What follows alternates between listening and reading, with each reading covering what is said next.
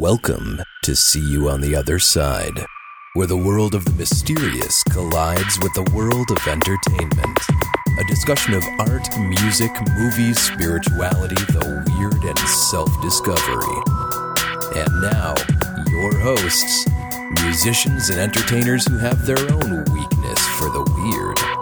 Mike and Wendy from the band Sunspot. episode 289 of the See You on the Other Side podcast. Welcome to the See You on the Other Side lockdown. But I tell you, it doesn't have to be uh, a negative thing, and we're still having fun um, no matter what. And uh, we're going to try to lift everyone's spirits today by telling the happiest ghost stories we know. And so today, of course, um, joined by Wendy from the See You on the Side podcast, as well as uh, Scott Marcus from What's Your Ghost Story.com. And Hello. my sister, uh, unfortunately, Allison Hey! Jornlin. and so, Well, she's quarantined up at the ice planet Hoth, it looks like. That's right. Things are going great over here. You know, we're just uh, ripping open animals and sleeping inside of them, just like, you know, normal. yeah, Nice and cozy. Yes. Right. Nice and moist. You know, when you guys were looking for happy ghost stories, you know, to talk about today, um, did you find it difficult at all to find like ghost stories that were fun or happy or anything like that? Does it seem like most people, um, the stories they tell about ghosts are, are scary, or did you say there's, there's plenty of happiness to go around? Well, I I want to just say that that I consider all ghost stories to be happy, and here's the reason why. So, amidst all the foibles and you know the tragedy and the travesty, if life goes on in some way, that's happy, right? You know, if mm-hmm. people escape this mortal coil and go on to an afterlife, that's happy. I mean, Unless the afterlife is not such a nice place. well, okay. you know, it might not all be like like uh, unicorns and sunbeams and rainbows, but it's life. And where there's life, there's hope. So if there's an afterlife, I'm all good. You know, even if terrible things happen to you in life, you know, if there's a continuance and if you learn from something from it, I think it's a positive. Oh, that's a really nice way to look at it, Allison. I, you know, different religions too seem to have uh, like some afterlives. Of course, heaven's the big one. That obviously everybody wants to go to heaven because it's an eternity in paradise. Um, but then other afterlives, like the Greek Hades, always seemed like a downer. You gotta Yeah, go there. Everything's stu- sucked. great. But they had the Elysian Fields, right? Right, for the heroes. So it would give some, you know, people a reason who uh, wanted to uh, die in battle or whatever, get to go to the Elysian fields. But um, Scott and Wendy, when you guys were looking for um, ghost stories, did, did you find it easy to find happy ones? I, I do think that's pretty easy. I you know I- I've got the the L.A. hauntings uh, ghost tour, uh, uh, the the now the Hollywood American Ghost Walks, um, and I, I feel like the ma- vast majority of the locations, especially along Hollywood Boulevard, are really positive stories because they involve people that loved a place in life and they they want to come back to it and keep enjoying that place. Uh, we'll get into detail, of course, but um, like Valentino alone. He has seen it like a dozen places in LA, another six in New York, and another one or two in Italy. And his dog haunts the Calabasas Pet Cemetery. And uh, so this is a, a guy that died young. So, so yes, yes, we, we kick it off with some sadness, but we got to break some eggs. But he conti- he was a partier. He loved to go out and socialize, and he's been able to continue to do so after death. So I think that's super positive and fun to talk And about. you're talking about now, you're talking about the actor Rudolph Valentino, and Yeah. people might recognize him from what blockbuster mega hits? Oh, the Sheik. Ev- Everybody, uh, the Sheik. Um, uh, what was it Dance of the Seventh Veil, something like that? Uh, I, I, you know, I can't yeah. name more than. Oh, there's a the Four Horsemen of the Apocalypse. everybody's one of his. heartthrob, Rudolph Valentino. I mean, still even the Bangles were singing about him in the 80s. Nice. Yes. Yeah, I mean, he was, and you know, his most iconic character was the Sheik. And he was the biggest, uh, one of the first uh, male sex symbols. And that is why we have Sheik condoms, because it's named after this uh, romantic character from the 1920s, uh, back in the silent era. Yeah, we can thank him for those ones that break all the time. oh, come on. Allison's like, I oh, was come gonna on, that go always a worked for different her. way with that. Okay, fair enough. Fair enough. Um, Wendy, did you find it hard uh, to find some happy ghost stories, or did they just pop off the page for you? Well, I found that it was actually easy to find uh, like fiction ghost stories for children that were happy, Okay. but not so easy to find actual experiences people had with ghosts that were like, you know, made you feel good. Okay. So Okay. maybe maybe it's just more fun. Maybe people prefer the stories that are spooky or I don't know. But just in my searches of the internet, so that doesn't mean Sure. there aren't plenty of other positive experience things. And I've certainly met people um, at conferences or you know the places on on my ghost tour and things like that where people tell me they think someone a loved one that's passed has visited them and you know they've experienced hearing or seeing things and those are always kind of touching and positive All right. Well, let me kick off the story today with a happy story of a first-hand account that I got when I was uh, visiting uh, Puerto Rico in December of 2018. And the only um, the only tip that I got about this particular location, uh, which is the Gallery Inn, which is on Calle Norzagaray, and it's it's right on the it, it's it's it's right on the ocean. It's overlooking the Atlantic Ocean, overlooking this you know big field on over the ocean. It's really a beautiful place. It's in Old San Juan, and it's uh, it kind of looks nondescript on the outside. And I just I saw somebody like in a in a San Juan, Puerto Rico employment forum post something that like the dishwasher said it's totally haunted. Like so that was all I'd gotten about that particular location. And so I wanted to go in there and see if they did have any ghost stories. And so immediately you walk in and um, what was funny about it is that there's I thought it was a like a, a statue of a parrot. It's this gigantic. I mean, the thing must have been two feet high. Um, like I thought it was just this parrot on this tree, uh, like inside this veranda, and I'm like, oh, that's a pretty cool statue of a parrot. And then it's like, hello, and it started talking to me. and I'm like, all right then. So it was a real parrot. Um, so just to go over, it originally was uh, like six intertwined townhouses that were Spanish military residences built in the 1700s. And so uh, they eventually just became like regular houses. Um, but an artist, uh, Jan D'Esopo, bought the place in the 1960s. Now, she was born in Connecticut, but she spent time in Puerto Rico as a young girl with her uncle, who used to work for their governor, uh, Luis Munoz Marin. Marine. I always say it wrong, but they named the airport after this guy. So he's like Puerto Rico's most famous governor. And she returns there in the 1960s with her husband, Manuco. And they work for a long time to renovate the place. They turn it into a hotel that has art in every room. Um, and so that's that's why I thought that's why they call it the Gallery Inn because there's art like unique, you know, sculptures and paintings and, and stuff like that in every single room of the place. And So no Velvet Elvises. no, definitely that is not a place for Velvet Elvises. That is for sure. Darn. Okay, I would love a room with a Velvet Elvis just to go on the record. Well, maybe you can request it. Uh, can, and they can do that for you in advance. Anyway, the hotel bar is called the Cannon Club, and it really is a, like a quirky, one of a kind place. And the ocean view is spectacular, and uh, it's it's a, it's pretty sweet. And so, even though the building is three centuries old, most of the ghostly activity isn't from the Spanish soldiers, but from Manuco, the deceased husband of the owner of the inn, uh, Jan D'Esopo. She's still alive. He never left the building because his ashes are still in his old office. They're in a, think they're in a, like an urn. I think they're not just ashes out everywhere. But when we talked to the bartenders at the Cannon Club, they mentioned that they've seen him in his former office sitting in his chair, and they thought it was weird that you know they're like, is somebody in there? And then they walk in and there's nobody in the office. So they see him from outside the office sitting there and then they walk in, he's not there. And there's a piano in the bar in the Cannon Club.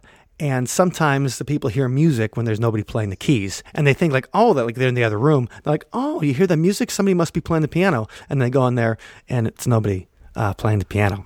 But they say the usual footsteps, shadows, and the feeling of not being alone come along with the job description at the Gallery Inn, but nobody feels threatened or scared because Manuco was a popular and friendly guy when he was alive, and they think that he's just checking in on the building uh, that he worked hard on and he shared it with the love of his life for 50 years. That they had uh, worked there. And I thought that was a really happy ghost story. And I was excited um, walking in because you never know when you talk to people that work at a place, like what they're going to say when you say, like, hey, uh, is this place haunted? Or like, I heard there's ghosts here. And um, the two girls working at the bar that night were uh, completely, they were like super excited to tell the stories. They're like, oh, yeah, someone's going to believe us finally. And uh, they talked about seeing Manuco through the place and how they, they always thought he was a nice guy when he was alive. And he was always friendly and they, you know, a beloved character. And so uh, they enjoyed seeing him after he was gone. And even his, you know, his wife had seen had seen his spirit in place a lot. And they said that she felt comfortable with him there, that he was just coming in for a visit and it wasn't anything scary at all. That is a really positive uh, story that, you know, he's he's lingering in the place that he's so loved in life. So it makes sense. And, you know, now that you talk about that, Mike, I mean, I have a lot of stories uh, in Milwaukee that are like that. Like I'm thinking about the Milwaukee Public Museum, for instance, and um, they are haunted and have been for the last 50 years by uh, their former director, who uh, was the director of the Milwaukee Public Museum from um, 1959 to 1969. And um, he was a very, you know, exciting, um, interesting, idiosyncratic kind of character and he's still experienced throughout the building and not because of you know some terrible thing uh, that occurred there i mean nothing terrible happened there um, but after his death he just came back to this place that he loved in life and he was quite a prankster in life and he's still a prankster today so um, i love stories like that where uh, people seem to live on and you know continue um, to express their personality. Sure. No, I think I think it's great, and um, I I thought it was really cute that the girls were excited that we wanted to talk about it. Um, they were, I mean, probably they were probably also really excited because I had um, bought a bought a whole bottle of wine, um, and so they're like, all right, these guys are going to be here for a while drinking. So we'll fill his head with a lot of stories. Yes, right, and but you know it worked, and now um, I've got a story that uh, we can tell people on the uh, the tour in Puerto Rico. Um, all right. Well, who who wants who wants to tell a story next? Scott, you had teased us earlier with uh, stories about uh, Rudolph Valentino, and I think we want to hear more about the famous L'Auvert. Oh, um, well, let's see. I mean, I, I guess one of the more, uh, again, uh, popular and famous ones involves the Knickerbocker Hotel, which is on Ivar, just uh, less than a block north of uh, Hollywood Boulevard. And this place has its incredible history. There's a lot of, honestly, there's a lot of darkness and sadness there as well. But uh, gosh, where do you even start with this place? One, one of the places that makes this a, an important location just in the history of all things paranormal is that this is where Bess Houdini held her rooftop seance on the 10th anniversary of Harry Houdini's death, uh, trying to make contact. So that will always be uh, just a, an important part of spiritualism here, uh, history. But yes, Valentino would be seen in the lounge of this hotel. And it, it was said, much like Resurrection Mary in the south side of Chicago, that you could dance with him all night long, maybe not even realizing that you were dancing with this famous specter. And uh, the funny thing is that in life, as the story goes, he would ride his horse down from because you know obviously the the, the great romance uh, hero rides a white horse from his home in the Hollywood Hills down to the Knickerbocker Hotel to uh, to then have martinis and tango the night away. Um, but it said he would get so sloshed on martinis that he would eventually just slump his body over his horse, and the horse. Being the best designated driver in the world, would walk home as he's passed out on his back. So an interesting thing, though, is that Valentino uh, he passed away early from some uh, internal stomach complications that didn't. Uh, he went into surgery and didn't come out of surgery. Um, he died before the Knickerbocker was built, so there's no way that he could have actually been dancing here in life. So we wonder: is the story one? Is the story taken and accidentally moved from a different hotel that was popular at that time, or is it true that he is still dancing here in this location, which is now um, uh, like an apartment complex and a retirement community, so you can't really go in and explore. Except that there's the best restaurant in the world on the first floor, and that is actually where the the lounge used to be. So you can actually still go to the place where Valentino is seen. Um, so, it, but is this a place that Valentino it opened after he passed away? And, and Rudy was like, "Well, I have never checked out over there, so let's let's head this way and, and see what the the vibe is like." So maybe you can still uh, visit new places after death too. Oh, nice. Well, and if it's the greatest restaurant in the world, obviously he wants to give it a nibble.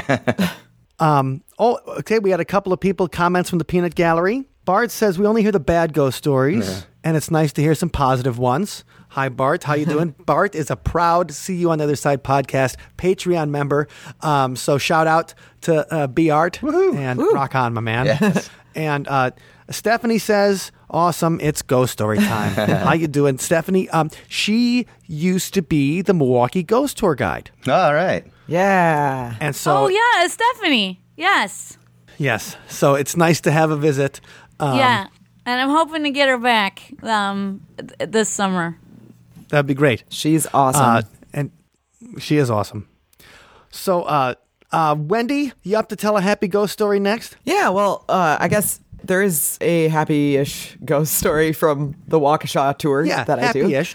Doesn't have to be perfect. Um, but actually, before I get to that, I wanted to just point out that first of all, I love ghosts that play instruments, like the piano you were talking about, because that Yes. that is a, that does conjure a nice feeling of someone you know, even in the afterlife, continuing to do what they love to do. Unless they're playing the theme song to Westworld, which is super depressing. so if they play that from the Beyond the Grave, you don't want to hang out with them. And so, Or Baby Shark because they're just trying to kill you. Yeah. Then you know they're pure. That's evil. torture. That's just yeah, that's not Yeah. right. It's cruel. It is cruel. So where are you going to haunt Wendy and play? You're going to haunt somewhere and play a, a drum I was just gonna say that you know if anyone has trouble sleeping at night because they keep hearing random drum solos, just just saying. Well, that reminds me of the natatorium in Amarillo. Oh, absolutely. Yeah, that's a good one actually. So we were uh, driving cross country, and uh, it, it, the natatorium. It used to be this public pool, um, but then and then it got um, floorboarded over, uh, became I think a roller rink for a little while, but then it was ultimately a dance hall and concert venue uh, for like the big band era in uh, in Amarillo, Texas. And today it's uh, an antique mall, so it's just like chock to the brim with old crap basically for people to buy and, uh, and and there's all sorts of activity at this place but one thing that happens which i would i so want to experience this is in the middle of just clear out of the blue and i can't imagine how many how much people jump but they'll hear a drum solo emanating from the stage and uh, yeah I, I All think maybe i don't know you'll have some company in the afterlife It well, I mean that is unique because you do hear a lot of stories about the Phantom piano playing. sure And I've Right. heard of violin music also. We another place we visited where there's a grave site with a uh, monument of a young girl holding a violin. People claim at certain times you could hear violin music near there. But uh, the drum set one I thought was especially unique. Yeah. So shout out to Chelsea, uh, another right. Patreon, who That's is the right. person that gave us the, the lead on Oakwood Cemetery, no, Elmwood Cemetery Yes, in Centralia, yes. Illinois. Yes, Violin Annie, the statue that is there. So, but yeah, just getting back to the the stories of people either remaining in their daily routine, kind of just as a friendly presence. Um, there is a a ghost story from Waukesha that people report seeing at, at a bus stop. A woman who she's waiting for the bus basically, but they'll see her and then you know kind of look away and look back and she's gone. And there hasn't been a bus to pick her up in that short amount of time. So, and it kind of coincides with a story of a uh, woman who was killed near that area that was a regular at the bus stop and just kind of a friendly presence, just continuing doing her daily thing. And so people see that specter uh, from time to time. You know, Allison, you had uh, a pretty happy story uh, from the Miller Caves in Milwaukee, didn't you? And I remember, so- I remember when you got this story. Um, weren't wasn't that one of the days of the Chicago Paranormal Convention in like 2015? Like you had Ooh. gone to the Miller Caves in the morning, and then you'd driven to. Oh yes, um, I I had that story for a long time though, but uh, yeah, in 2015, uh, the people at Miller embraced the history and did a little video and even did a paranormal investigation that night of the Miller Inn and the Miller Caves, um, which is in downtown Milwaukee. And um, it's a place um, where uh, people regularly tour. And there are these caves, uh, these limestone caves in uh, the complex, which used to be used um, from about the mid 1800s uh, to 1906 to house beer and keep it cold when they didn't have modern refrigeration. So, Beer. These huge limestone caves were used for refrigeration. And uh, back in 1955, uh, one of our big, uh, our former big newspapers here, the Milwaukee Sentinel, had a special edition uh, just for Miller, just for the 100th anniversary of Miller Brewing in Milwaukee. Uh, and so in 1955, they have the special issue, and it had all these stories about Miller and Miller history. And one of the stories uh, was a famous ghost story that uh, takes place or took place. I di- didn't know at that time when I just found the newspaper article that it was still taking place. But um, so I found this article and I thought, wow, this is such a lovely bit of folklore, and it's so, you know, it's a it's a love story. And so it was just irresistible to blog about for Valentine's Day on my Milwaukee Ghost blog one year, you know, back in the 2000 aughts sometime. I blogged about it. And um, the story here's how it goes. So there was a young brewery worker working at Miller, and uh, he had this paramour, this girlfriend. Um, and during one hot summer, Listen to you, Paramore. What are you writing know, right? here? Yeah. Well, you know, Her we were talking breast. about Valentino, so I got to bring out the vocab, right? So Okay. anyway, this um this uh, brewery worker has this lover who um is this you know beautiful young girl, and every Saturday night during one hot summer, they have a tryst where they will meet uh, in front of the Miller Caves and they will use the Miller Caves as as their love palace. so yeah. they were frolicking amidst the Getting to the cast. F and- cave. And, their their affections bloomed and sparked in the lantern light, and uh, so they were just having a great time among these huge casks of beer, and you know maybe some of the cask leaks I don't know. You know, there could be a little bit of a leak there. Uh, you know, just to just to keep everybody lubricated. I'm not sure, but but anyway, they had a great time in the cool air of the caves, and so they used this as their little love palace uh, for the summer. But then one Saturday night, the uh, young girl is waiting patiently uh, outside uh, the cave, uh, and her lover doesn't meet her. And she's waiting for hours and hours. And she returns home only to find that he has been in a terrible accident.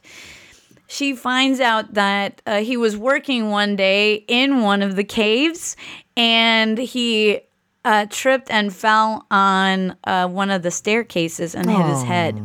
And so, of course, she ran to his bedside and he would never regain consciousness. So it doesn't start out happy, but you know, where there's a ghost story, there has to be some death. so then um, he dies and she's at his bedside. And the old timers would tell that she actually would die soon after as well. That winter, she passed uh, due to a broken heart. That is Aw. sad. And so this was the story that they would tell about this this terrible accident that occurred at the brewery in the Miller Caves. And then they said, you know, soon after those deaths, they would they would see that that uh, subsequent fall and summer, they saw this this woman in white, a, a luminous figure they would glimpse her sometimes standing in front of uh, the Miller Cave entrance um, on Saturday nights. And Are you sure So they I didn't just thought- see the lady from the Miller High Life sign? Like on the who's moon? Yeah, I sitting on know, the right? Or whatever. Yes, but ghostly and in white. So anyway, this was the story. And I was like, "Oh, that's so charming that, you know, there's still this this, you know, woman waiting for her la- lost love." And it's pretty sad, right?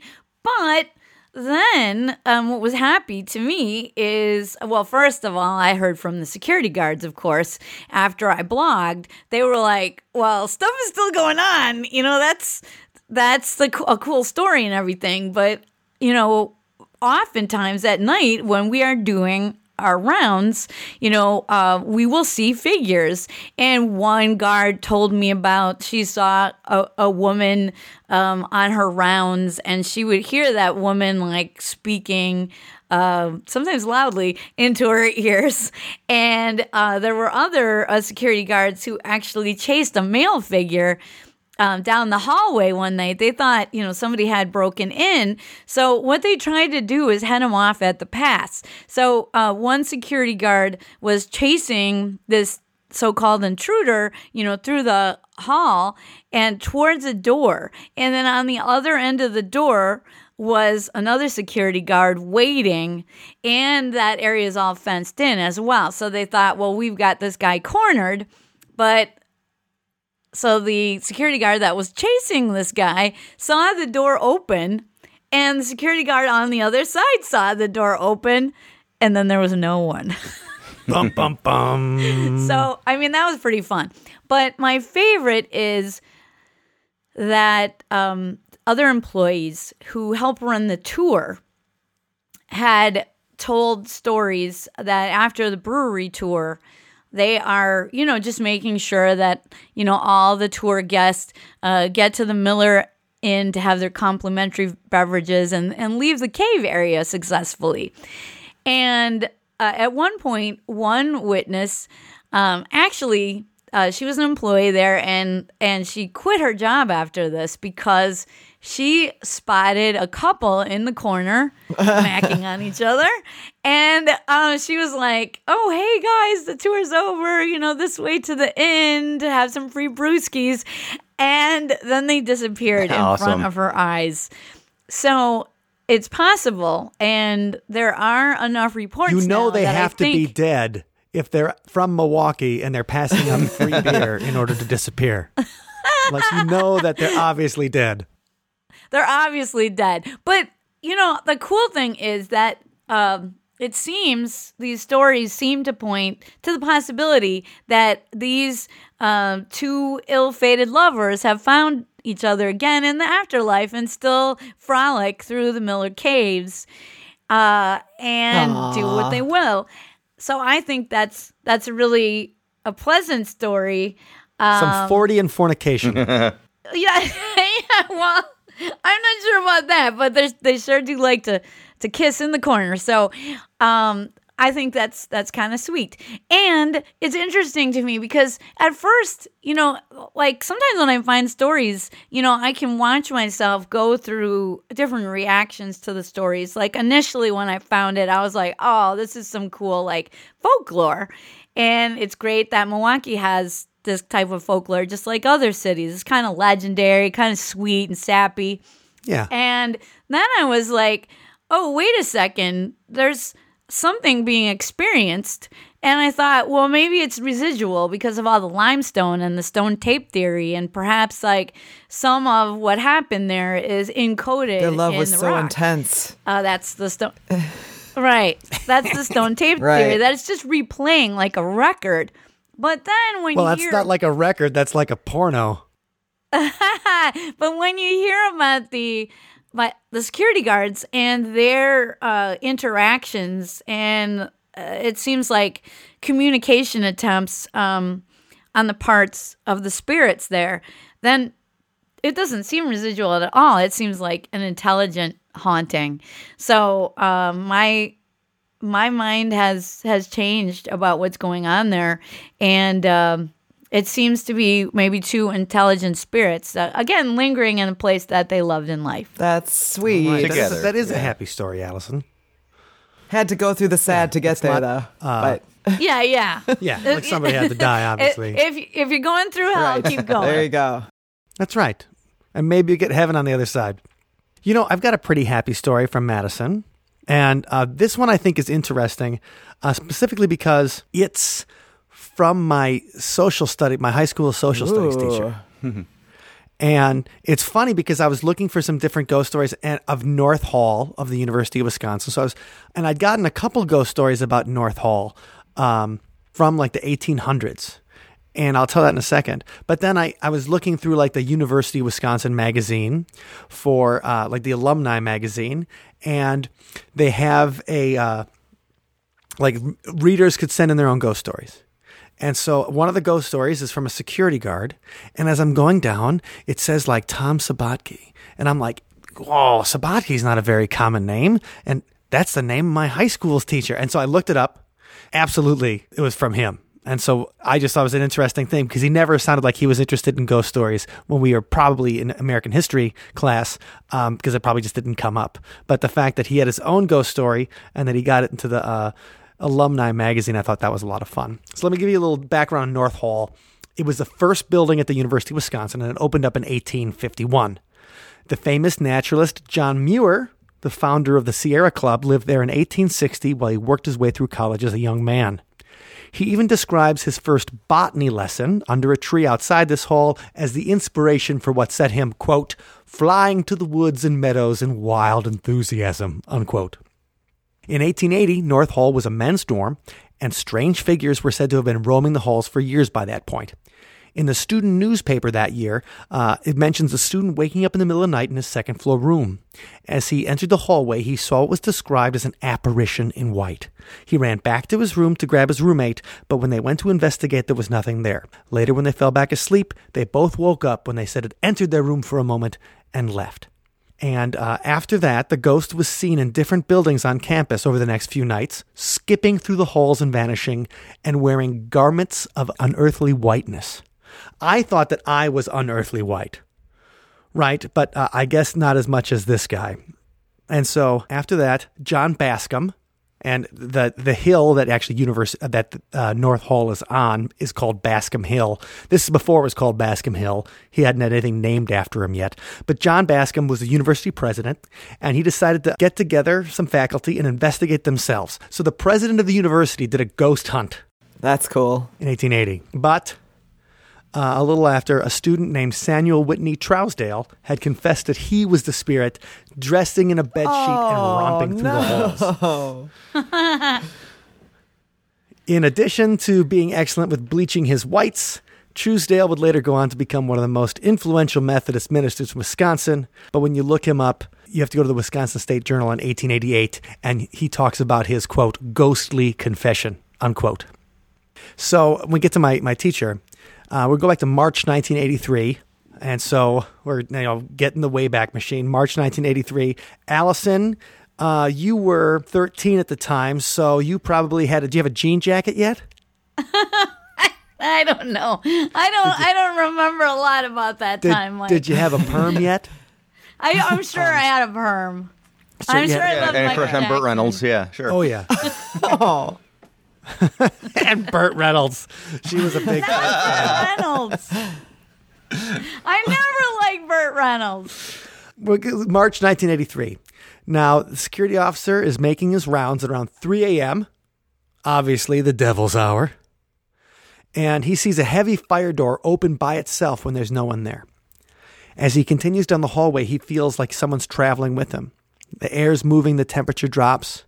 And he said um, he used to work at Wendy's yeah. and not not our not our Wendy's, but Wendy's with the hamburgers or whatever. And he said that he right, he said the temperature drop was like being at the meat locker at, at, at Wendy's. Wow. And so, right, and that, so that's a serious temperature Yeah. drop. At first, he's afraid to tell his coworkers about the experience. But when he finally actually tells somebody from the maintenance crew, if you know, and he kind of coaches it as, "Have you guys ever seen anything you know weird around here?" He said they were all like, "Oh yeah, so you've seen the ghost now." Nice. Oh They- wow!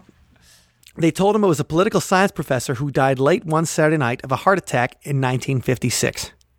Uh, he worked in room 412, and sometimes he's seen following the workers uh, down the staircase uh, if if they leave his like office door open. Um, after they're done cleaning or whatever, they've seen him come down the staircase and have to go back up and like close the door. Or they saw like they, they see him um, like walking through the hall like past the custodians mopping the floor. So the next night, uh, my teacher, this is a security guard in 1983 when Allison had a perm, uh, was working in North Hall again. And he approaches room 412 and he says, It's just security, professor. All's well. Good night. And he said he never had an experience that was scary again. Um, he even That's so- awesome. What's funny is that in the letter to On Wisconsin Magazine, he even writes in, he goes, I would sign an affidavit to this story's veracity. Wow. So, like, right now, you can't even get people to like attach their name to something when they see a weird light in the sky. He's like, I will sign an affidavit to its veracity. I mean, probably because like he's not worried about losing his job because I think he's a retired. I think he's retired now. Well, that's when the good um, that's when the just good stuff comes funny. out, though. It, That's it's always right. after people You retire. got to talk to your elders. There's nothing to lose, so Yeah. your elders are all all have the uh, great stories and they remember history. So talk to your There you go. elders. You have a lot of opportunities to do that now. I just thought it was interesting. I just thought it was funny um, that looking through, I'm like, oh my god, that's my teacher. And then the funny thing is, then I think I Facebook um, messaged him or something, and I saw him again that he was having some kind of argue because so he's I mean my old social study teacher he was like the head of the teachers union at in Mukwonago where we grew up or whatever. And so um he was a little you know a little to the left of Chairman Mao. And we saw him I saw him f- Facebook arguing with uh, one of our past guests Scotty Roberts um, over some political thing and it was Oh, just like a really, it was a really fun. I mean, Scott is such a nice guy. They're both really nice guys, but it was just a funny thing that they knew each other. They were actually having a very civil discussion on Facebook, which I was surprised at. But the fact that my old teacher had a ghost story and knows a guy who we only know through ghost stories and paranormal stuff um, made me feel that uh, it's a small world after all. It's a small world after all. And you were criticizing Baby Shark earlier. Oh, I know, I know. Yeah, I'm gonna torture you people. Okay, so I have to interject here, though. I have to tell a story about John Muir that's supernatural and positive. It has a very happy ending. Ooh, so you're right. Okay, talking let's about, hear about it. John Muir, who's who's very a very famous conservationist, and he originally came from Scotland, but he um, grew up. Oh, laddie, Yes, he grew up in- some birds. He grew up in Wisconsin and became like kind of this cool like weird inventor guy like he reminds me of um Wallace from Wallace and Gromit like some of his inventions like All he right. had um an invention that would wake him up in the morning by like catapulting him out of bed that's actually an invention that. that is is um you know described through animation in one of the Wallace and Gromit cartoons. So that's uh you know when I picture John Muir, I I, I picture Wallace. Anyway, so he um, would live in Wisconsin for a while and go to the University of um, at Madison. But then he left, of course, for uh, the Sierras. And um, he is quite famous for um, getting um, Teddy Roosevelt to establish the national parks uh, by getting to, uh, him to go hiking and camping with him. They had to um, have an in the arm wrestle off, didn't they? Can't you just imagine like Teddy, Teddy Roosevelt's like, sure, I'll do it, but you got to beat me in a, you know, beat me in a set of fisticuffs. That's right. But anyway, John Muir was a big Scottish guy, so he was ready to put up the Dukes. You know what I mean? You'd like Um, a Glasgow kiss, would you, Teddy? yes. So they understood each other, kind of like Klingons. But anyway, so uh, he was in his first summer in the Sierras, uh, just walking amongst the trees one day, and he he got this message in his brain just out of nowhere, like something that had never happened to him uh, before. That he he got this message in his mind that his old professor was down in the valley and in distress. So he followed that crazy notion and just looked all around the valley, which is, you know, a vast area. and then finds his professor, who was quite elderly at that point and decided to take a walk through the valley, but then, you know, got lost and a little bit injured and dehydrated and was wandering around aimlessly. And so he found his professor, his old professor from um, uh, UW Madison, and retrieved him and took him to safety. So, I mean, this was really bizarre to think that John Muir is just walking around among the Sierras and gets this psychic me- uh, message Yeah. beamed into. I his love head. that. Love it. And then he went out there and saved his professor's life. This is actually in uh, John Muir wrote about it in his bio- bi- biography. So um, it is a true story and a, a very weird one that he didn't know how to explain himself. I love it, and that's a, that'd be great. We make sure we uh, tell Lisa that one, so when she does the UW campus tour, she can also tie that into John Muir, who had a you know a vision, you know, the majesty of nature on Bascom Yeah. Hill when he was sitting outside North Hall. Eventually, had a Right. real vision that saved his professor's life from the University of Wisconsin. Right. I'll send her that today after we get done. you know that the thing is the thing is is that people don't understand about the University of Wisconsin is that all alumni are psychic. Oh, is that true, Mike? Yeah, so Wendy and I can read your mind. Uh oh. I, I better stop thinking about that. I about was that. gonna say Wendy I can read your mind. So uh, oh my gosh! Whoa, we're whoa, no longer- Allison, we are no longer- intense. Allison. we are no longer friends. Well, I, I do Okay. uh, on the idea of, of helpful spirits. Uh, a short one. Uh, Joyce Yeah. Hyser is a uh, somebody I know. She was the uh, the lead actress in just one of the guys that like 1980s kind of rom com teen comedy, and um, she I remember just one up, of the guys. Yeah, yeah, just one of the guys. She was one of the guys. Uh, the uh, the Yeah. kind of sort of guy. And uh, she grew up in the New England area in this old old house. And one day she was on the second floor, uh, just on her own, and somebody she heard a, a knock at the door, and uh, it took her a while to realize that oh gosh, I'm the only one home. I got to go answer that. So she goes running on this uh, hardwood floor and slips on the top step. And she just banana peels as she's running down the stairs. And she said she finds herself literally upside down, falling, uh, Nightmare. assumingly about to Right. break her neck. And she feels two hands grab her by the shoulders, two phantom hands grab her by the shoulders, pick her up, and set her back down on her feet at the base of the, the staircase. Uh, she said a ghost saved her life. And Oh, wow, yeah, like so there are Well, good protective awesome. spirits out there. We, we can say guardian angel, ghost, whatever you want to say. It's something paranormal saved her life. That's awesome. Yeah, that's Yeah, amazing. that's pretty good. And I mean, that's the most comforting idea of all, I think, is that, you know, just like in the spiritualist church, hey, and guys, the spiritualist church still exists. Um, you know, people just think of, you know, spiritualism in the, you know, 19th century, but um, spiritualist churches are still there today. And, you know, they believe in lots of the standard Christian dogma, but they also believe that, you know, these spirits of those who have gone before are still with us. And many other cultures, um, like uh, I was just in Hawaii, um, many other cultures share that belief that the spirits of our ancestors um, are still there protecting us. And still, you know, watching you in the shower, unfortunately, but also there to save your life when you need it. Sorry, Grandma. Well, that's why you got to put on a show, you know? Yeah. right. They, they got to see something interesting. Come on. It's eternity, people.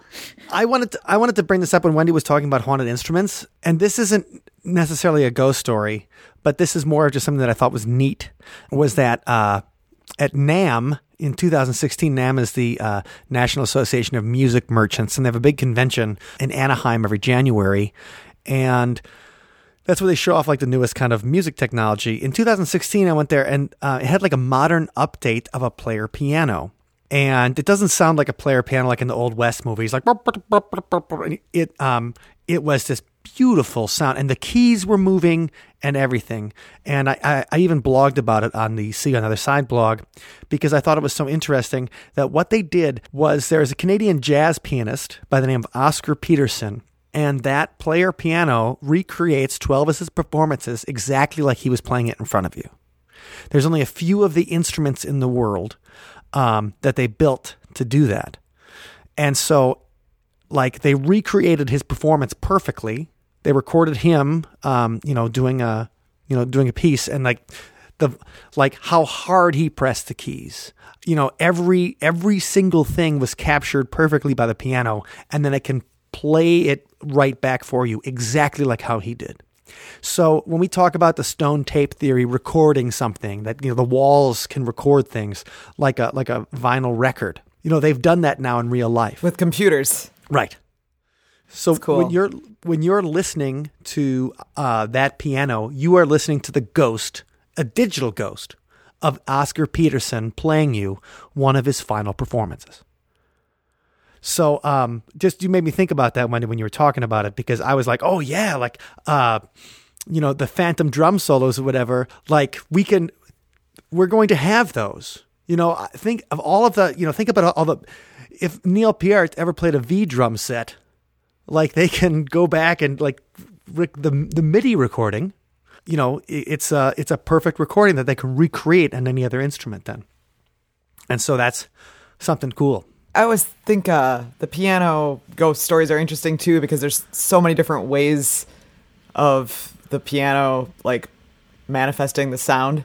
In some Right. stories, people hear a full song being played, um, like up in Pembine where we were Oh yeah. at the. Four Seasons uh, up in Pembine in northern Wisconsin, actually almost northern Michigan. Uh, there's a place that has a story about a phantom piano music being heard, and there is a piano, but uh, what they hear is like you know they hear music from the next room or in that room, but it's not the keys aren't moving, so it's just the sound that's being like replayed somehow.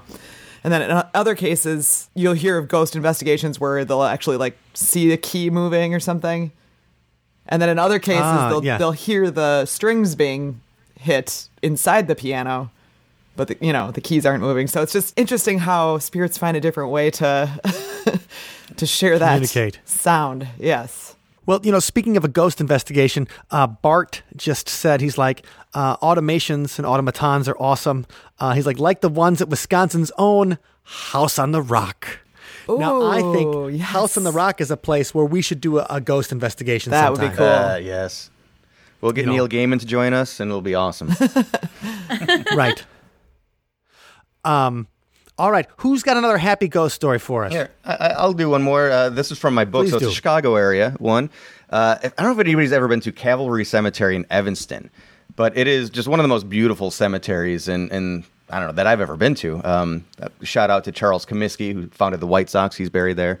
Uh, but it is just a very grand. It's kind of like a, a Graceland Cemetery or a Rose, uh, Rose Hill Cemetery, if you know the Chicago area, where it's kind of it feels more like a museum of amazing um, history and uh, just funerary art. Uh, but one one person that is uh, apparently resting there is someone that is not buried there. How? May you may ask.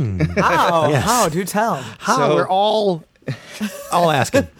in the uh, in the area WW two, the uh, the Navy used uh, Lake Michigan a lot for all sorts of different training exercises, since it is such a huge, vast uh, body of water. Including, they would have these these kind of makeshift, if you will, uh, aircraft carriers out there to train pilots how to land and take off on that small of a runway. And I was able to verify that indeed this is something that took place out there at that time. And of course, your training, not everybody is going to stick the landing. Uh, and unfortunately, there were casualties, people that, pilots that are still in their planes uh, interred in Lake Michigan. So for a while, after apparently one of these people uh, passed away this way, people would see uh, a, a- spectral form of someone struggling out in the water, like they're drowning, they're trying to get help, and they would sink down, wouldn't see him, and then eventually they he would reemerge, uh, crawling up the, this rocky shoreline of Lake Michigan, and then he would walk up and across Sheridan Road, which is a four-lane street, uh, fairly busy street, and cars would stop or swerve to get out of the way, and then he would get to the gates of Calvary Cemetery, and he, uh, this was usually in sunset or later. Uh, so the gates would be closed, and he would just pace back and forth until eventually uh, fading away. Well, as the story goes, this was a very regular occur- uh, occurrence uh, in this area for a while after uh, the, this person passed away. Until one night, the groundskeeper forgot to lock up, and he left the gates open, and the the aviator, or Seaweed Charlie, as some people have nicknamed him, had never been seen right, since Seaweed that Charlie. time. Yeah, so he's never been seen since that time that the gates were accidentally left open. Oh no. So uh, it's like he was able to finally go into the cemetery and find his own peace. Aw. How many times though did he have to like um did he have to cross the road? So like did he was it like Frogger? You know, Yeah. imagine like crossing a four lane highway. Like every time he some he got hit, uh, the ghost got hit, he had to go back Wop, to the wop, wop, sea wop, and start wop. again. Oh, it is eternity, Mike. So Yeah, he's got nothing All but time. What's the rush? No, but that's that's like Tantalus though. Uh, oh no, that's like who's the Sisyphus? guy that had to roll the boulder? Sisyphus and, Yeah. the, and, the, and the rock to roll it up the hill. well, he rolled it all the way up. Yeah, he made it to the end. That's the that's that is a happy ending because he finally his torment or whatever of being stuck in the water. He finally got out and uh, made it into his eternal grave. And you know, just from a theoretical standpoint, let's say because you know this could be folklore. Uh, allegedly, there are scores of witnesses that have seen this through the years. Again, a while ago, but you know, you, you think of ghosts like, well, they can walk through walls, and they, you know, they they're not bound by these physical limitations. But first off, we don't know the rules. We, we just think we're guessing here. Uh, but also, Right, maybe there is something special about this this consecrated ground, and if the gates are closed, well, that's a spiritual sign to just stay out for right now. But uh, fortunately, he was able to get in. Aw, Good for him. that's nice. Um, Bart also mentioned the Eastland disaster, Yeah. and he's like the Eastland that lost 844 oh, passengers. Gosh, yeah. Yeah, and and I responded at least because some estimate uh, estimates have 888 or more. We don't really know because so this is uh, this uh, was taking place in the 19 oh, teens. I'm I'm a little bit uh, fuzzy at the moment, but uh, yeah, it was supposed to be a cruise ship that would take all of these uh, company people and their families on this trip to Michigan City, Indiana, and it was a very long, narrow steamer. And as people were getting on, you're you're releasing ballast to try to keep the boat balanced.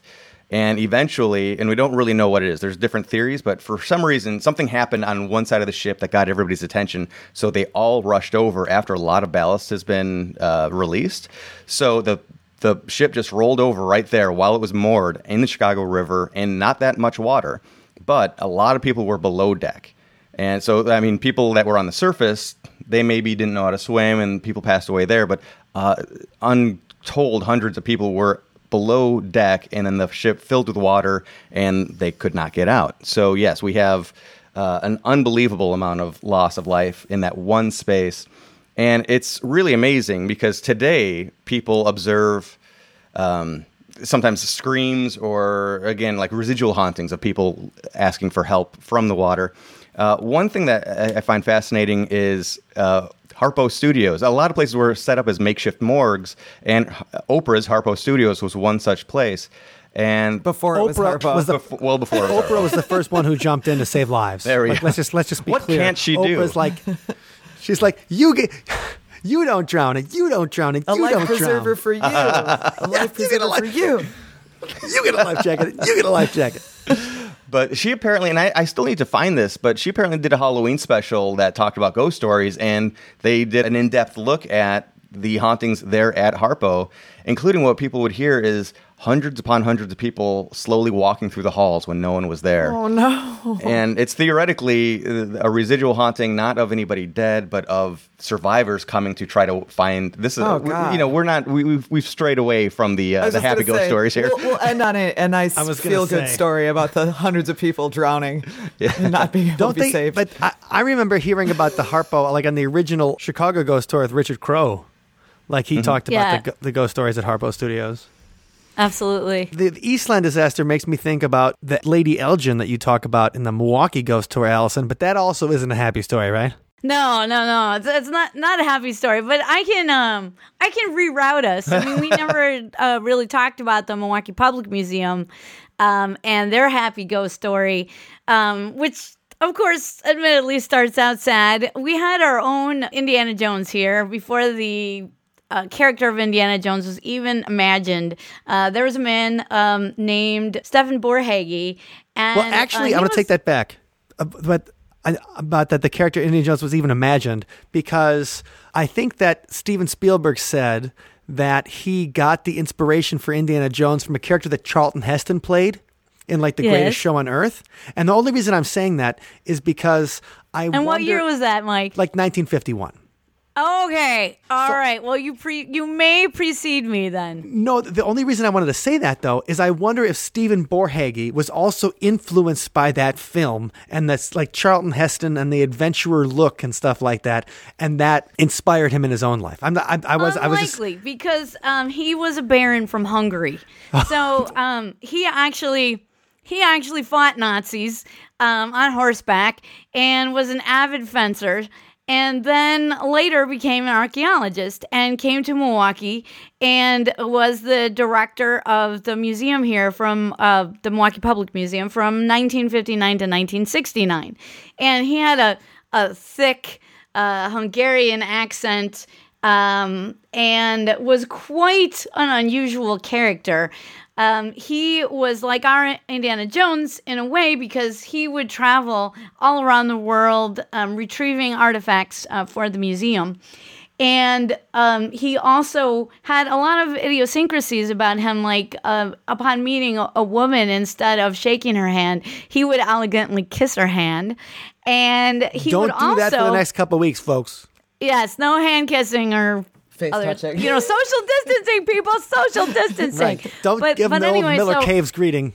Yes, he would he would kiss their hands. Um, he would also um, instead of wearing a winter coat, he he favored wearing a long black uh, cape that would stream behind him. So he was a very interesting personality, and everybody really loved him at the Milwaukee Public Museum. And even though he was a baron, everybody just you know he's he's he's Baron Stefan de Borhegyi, but everybody just called him Steve. And um, Hungarian barons. They're just like us, right, guys? Right. So everybody just called him Steve, and he was a joker.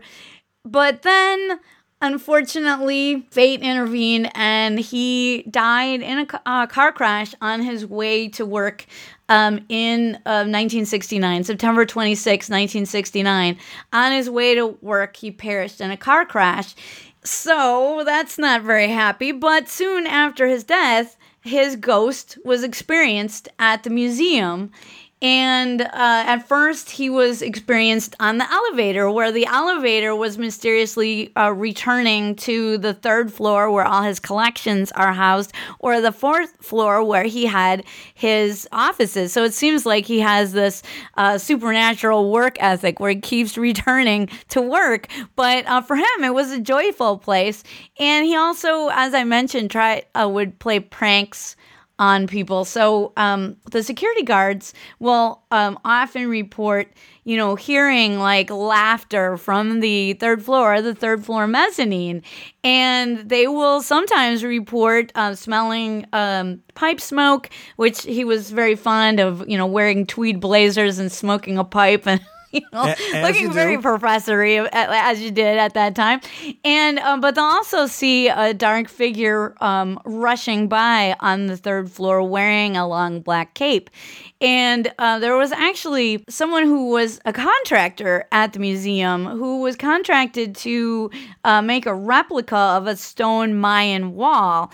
And of course, that took a lot of work. I mean, uh, to fit the fit the fiberglass um, in such a way so it would uh, be a good model for uh, the incredible Mayan stonework of uh, history. So um, he was putting those stones up, and he he got to the last stone, and he was just so happy to stand back and survey his work that he he left and he took a little break, and then he came back, and that that stupid final stone was on the ground.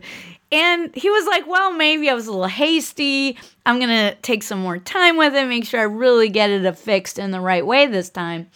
And then um, he was happy with his work. It was, uh, you know, the end of the day. He left for the night. He returned early in the morning, though, before the museum would open to make sure everything was just as he, had left it. And of course, he found that that final stone on the ground again. At which point, he screamed out uh, in just consternation. I mean, he was really upset that for some reason that that final stone would not stay affixed. And as he did that, he heard this um, uproarious uh, laughter uh, coming from down the hall um, on the third floor mezzanine. And of course, he thought that maybe it was one of his co workers playing a prank, and so he marched off, uh, looking to give this person a piece of his mind. But it, it wasn't any current coworker anyway. Um, he he went around the corner and he saw this um, shadowy figure in a long black cape laughing at him, and as he stood there, you know, paralyzed with with fear, watched this figure. Um, well, this figure turn and uh, pass uh, this ornate uh, gold case with artifacts, golden artifacts in it. And as this figure passed uh, the corner there, um, he saw it dematerialize.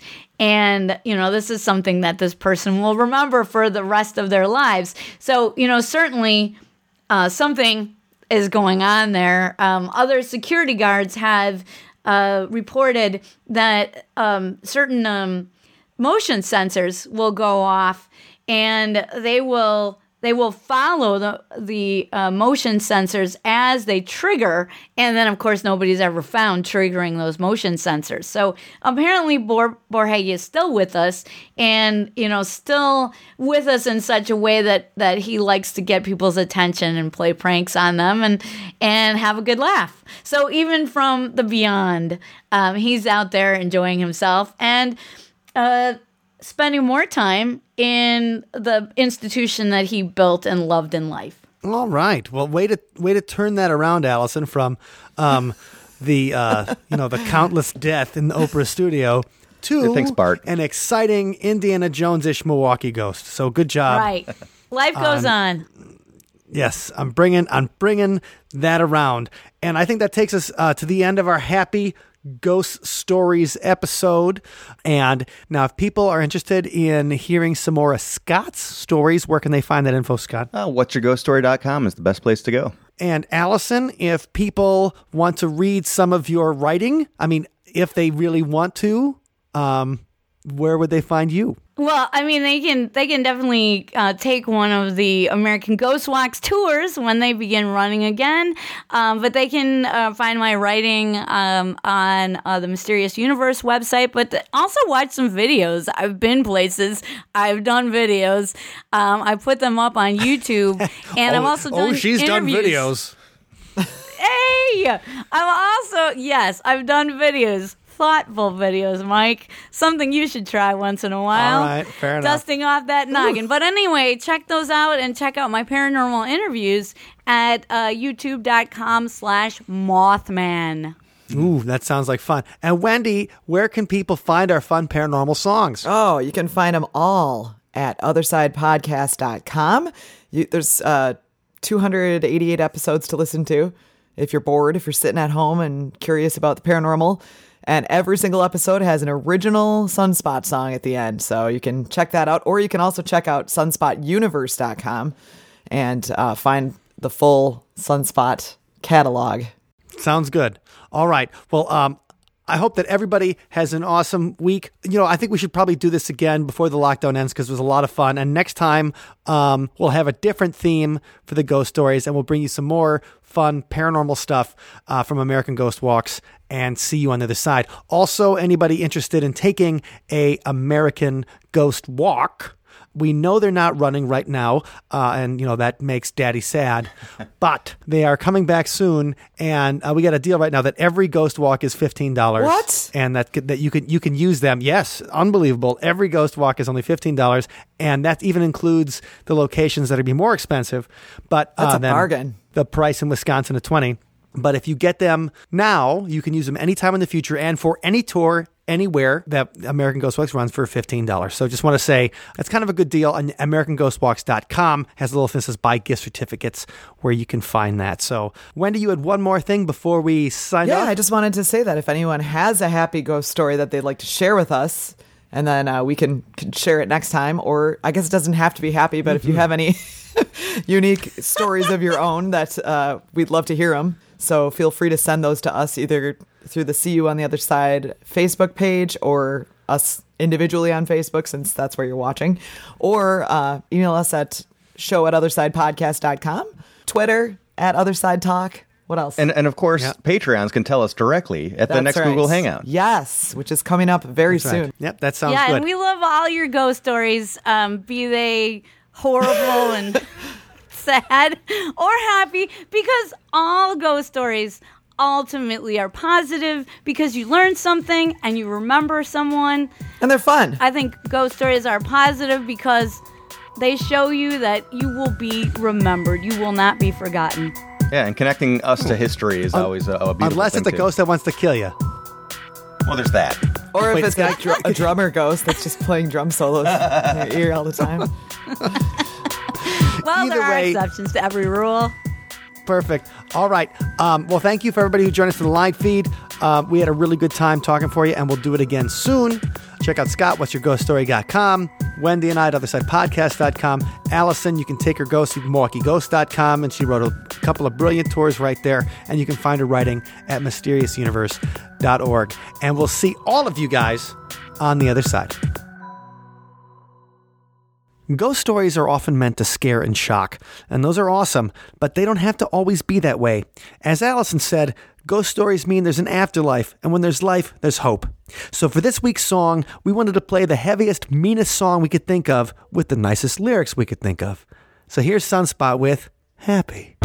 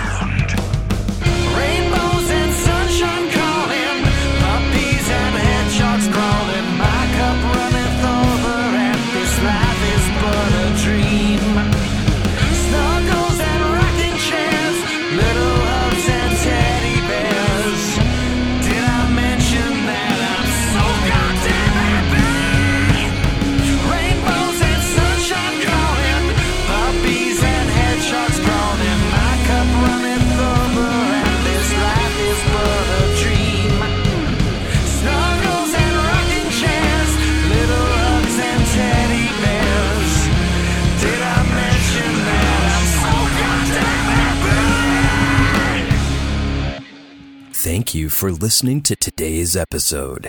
You can find us online at othersidepodcast.com. Until next time, see you on the other side. Before we sign off completely, I want to take a moment to thank our Patreon members who make it possible for us to produce this show. And an extra special thanks to Dr. Ned, who is an executive producer of See You on the Other Side. He contributes to the Patreon at the level that he gets this extra shout every single episode. And we truly appreciate your support, Ned.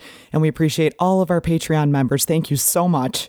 If you'd like to become a Patreon member, please check out othersidepodcast.com slash donate. And you can be part of the fun too. Take care, everybody, and have a great week.